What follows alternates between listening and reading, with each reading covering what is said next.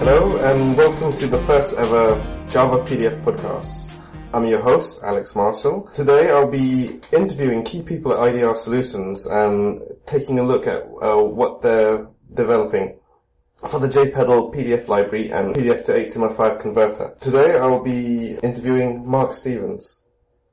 Hi Alex, thanks for inviting me along. And uh, I gather you're going to interview lots of different people over the next five weeks or so on a different podcast. Uh, yeah, I, I, I, plan to sort of get as much information about uh, these products from you guys uh, as much as possible.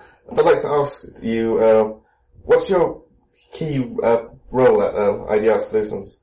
My job at IDR Solutions is to look after the development and also be the main first point of contact for customers.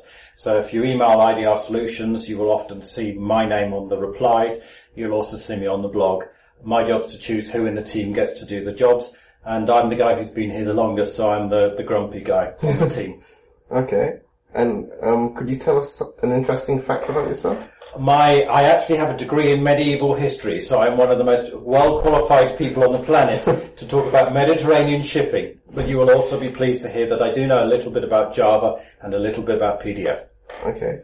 And, and I believe you're going to be talking to us today about uh, what's new in the version 5 release of the uh, JPedal PDF library and HTML5 converter. I am indeed. We have a lot of customers who've been asking what, what we're planning to do, what we're up to. So your idea was to have a start of five podcasts where we can try and give some people some information in five minutes or so. So I hope it's enjoyable and I hope your mailbag doesn't have too many complaints in it. so the the idea with Java uh, version 5 release is we had a lot of key feature, new, new big features that we wanted to put in, which would result in some major changes to the code.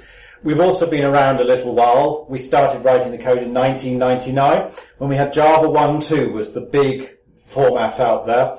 We're now on Java, approaching Java 8. Our code is used in an awful lot of different ways from the ways we'd originally expected. Mm-hmm. So we wanted to have a big release where we said, let's correct some, or let's change things that need a big change.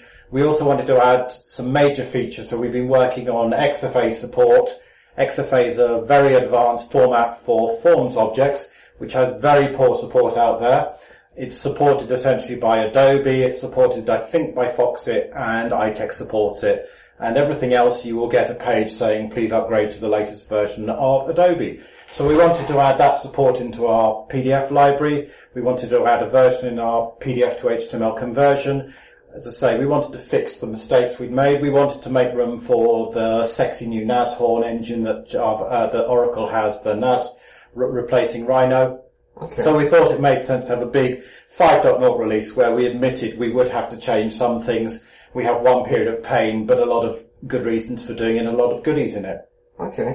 So you would say this, um, fresh, as you could say, fresh new code. It's made it, you know, easier to integrate all the new uh, sort of features into.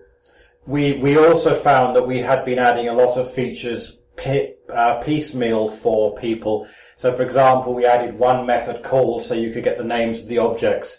Because we started off with a viewer, we had a lot of code which still relied on swing, even if all you wanted to do was to get the form objects out on a background thread and that was causing problems for customers. So we decided to rewrite the whole forms code. We'd move to a form object. We'd only generate the swing objects if and when the customer ever needed them, which has also given us some good performance improvements. It's made the whole architecture much cleaner, much simpler. It's made it much easier for us to keep expanding, and I hope it's made it more useful for our customers. Okay, well, thank you very much for that. I'm afraid we're running out of time now, so before I leave you, I'd like to just ask, what's your favourite software tool?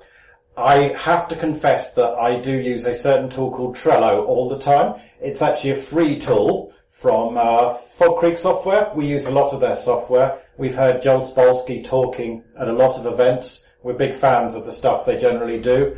It's the first decent to do system online I've found that I've actually thought's better than pen and paper.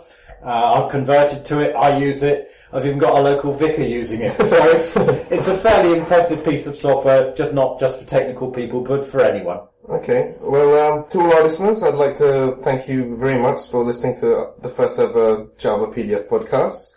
And if you have any questions or any feedback that you want to give us, you can find our contact details on the Java PDF blog or on the IDR Solutions website. Thanks for listening.